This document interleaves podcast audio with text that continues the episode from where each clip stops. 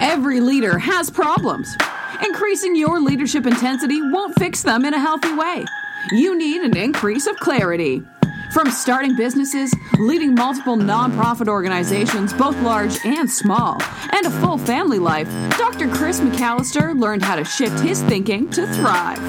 He will help you order your internal world so you can lead your external world. Welcome to the Site Shift Lead Podcast with Chris McAllister. All right. So uh, apparently, I need to talk a lot more about nurturing that inner fire, protecting your spark.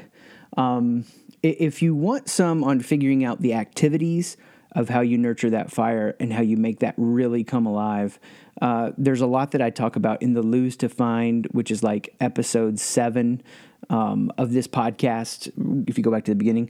And I'm going to get you to think a lot about in that space how do you recover under pressure? Uh, how do you, because you're always going to have pressure, you're always going to have problems. How do you find those activities that really make you feel alive? And there's all kinds of pressure around that. Some people um, may judge you. I mean, it doesn't matter. It's different for all of us. And there may be things that you do that people don't understand how that could be refueling to you, but it is. Uh, what I want to do today is take a little bit of a different approach from questions that I'm getting, and that is to really pay attention to how you engage just the smallest of moments. Uh, whether it's, let's talk about ice cream, um, let's talk about roles you fulfill that maybe aren't fulfilling to you right now. Um, so let's talk about ice cream first as a way to engage the small moments. There's three ways to eat ice cream. Uh, one is you can eat ice cream from a sense of shame, like, oh, this tastes so good, but I shouldn't be eating it. Now, when you eat it that way, and there's like this conflict and war within you while you eat it, uh, you are actually not only uh, getting the negative health effects of eating the ice cream, you're also getting the negative impact physiologically from the stress response that your body is going through. So, what a waste, right? The second way you could eat ice cream is to mindlessly just consume it. You're watching a movie, you're deep into it, you're not paying attention, boom, the whole pint's gone. So now you've consumed all that without actually enjoying it and getting the impact of it. Third way you can eat ice cream oh my gosh, this tastes so good. Mm. Now, it doesn't mean you're saying those things out loud, you just feel it on the inside. We're all different levels of expressiveness, but uh, for whatever that looks like for you, on the inside, you're like, mmm, this is so good. Soaking this up. I love it. I enjoy it. Tasting it, being present while you eat it. That's all we're talking about. Paying attention to how you engage. Um, no, I can tend to be expressive, so sometimes those inside enjoyments make it on the way to the outside, and I'll be eating dinner, and maybe we're having my favorite burritos uh, with some barbecue sauce and onion rings on them, and I might make some noises. Mm. And maybe my family laughs at me. I don't know. But I get into it.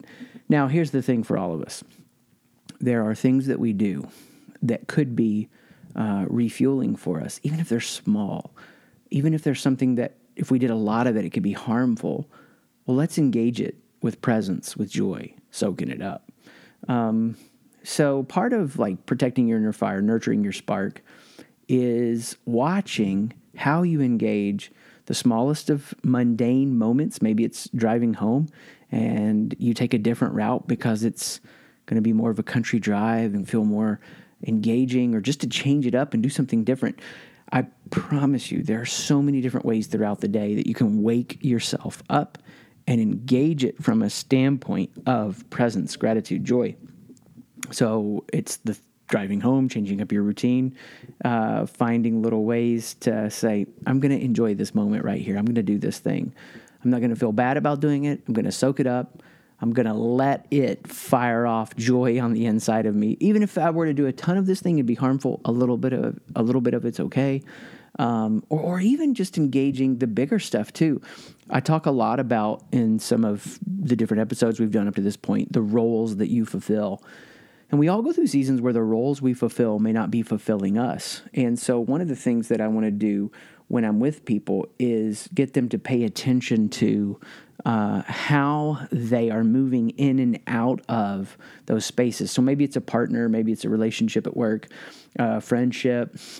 whatever it is. I'm going to use the example for me because it's the most present one or the most prescient one, I would say, being a dad. And even if you're not a parent, just track with me on this for a second.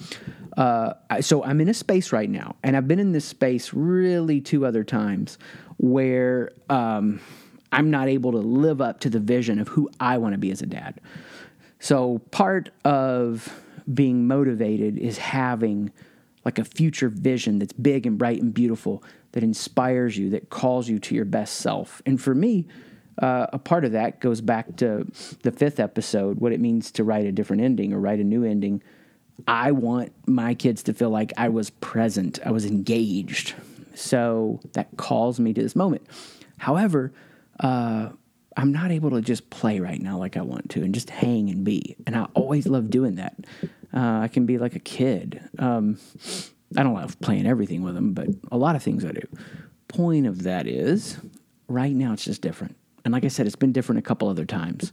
I remember one time I was finishing a big school project, a dissertation. The first Saturday I came downstairs that I was done, uh, they were at the I have three daughters. They were at the kitchen table with a deck of cards, Uno, out ready to play because they knew it was going to be uh, like getting back to how we used to be. Well, I'm in one of those seasons again. I mean, here it is a Saturday. I'm recording this, um, and that's okay. Um, well, it can be okay because here's what I noticed this past week. I noticed I was feeling shame. I was feeling bad, right? Like eating the ice cream. It's this internal conflict. I'm not living up to the vision of what it could be and should be like for me. So then I started drifting into mindlessness. And I realized this past week, man, I've been pulling out my phone a ton, mindlessly scrolling through Twitter. Moments I could be connecting. Uh, I'm just occupying space. And I want that to be different. Now, here's what I could do I could feel really defeated and stay in mindlessness or go back to shame, go back and forth, back and forth or be in that third space that I was talking about, like with the ice cream. And so this morning was able to make breakfast. I'm dancing around in the kitchen. Mumford, Son, Mumford and Sons is in my headphones so loud I couldn't hear them hollering at me for something. Uh, but I take those out. We eat breakfast at the kitchen table. Maybe there will be a moment today to connect. Um, I've got some stuff I've got to do, but but maybe me not being in a space where I'm mindless not feeling swallowed up in shame, I'll be more ready to seize even the, the little moment that might be there. It may not be as big as it usually is or it will be later, but seize what space is there. And that'll help my heart feel good. It's going to nurture that inner fire. It's going to help me recover under pressure. It's going to help me protect that spark. So, whatever season you're in, rhythm, wherever you find yourself, Let's eat the ice cream up and enjoy it. Uh, I'd love to hit on this way more, but I've got a chapter uh, waiting on me to edit. We got some cool stuff coming up in the fall. A couple things we've done recently just to help people that we're working with that uh, you might be served by. Uh, one of the things I did was just put together a little course. It's just free on h- helping you have awesome meetings. When you're secure in who you are, you can think really clear and uh, I, will just help you get a jump start on that. How to have really killer, awesome, effective meetings in like 30 minutes if you just invest that. So I'll put a link to that under this episode or in the notes. And this podcast, while it's on iTunes, is is hosted at Chris McAllister, one of each letter in the last name, dot podbean.com. ChrisMcAllister.com will get you there. Also, the link is on our, our main page but I'll put notes to that meeting space there. And we also did a little ebook on uh, episode we did a couple weeks ago called Force This or Fail. And it's really how to unleash an engaged, effective team. Five simple things you can do. So I'll put a link to the ebook uh, in the notes also. Hopefully, uh, you're served by those in some way. I hope you have an excellent day. Thanks for being here. Peace. This has been The Site Shift, lead podcast with Chris McAllister. Thank you for listening.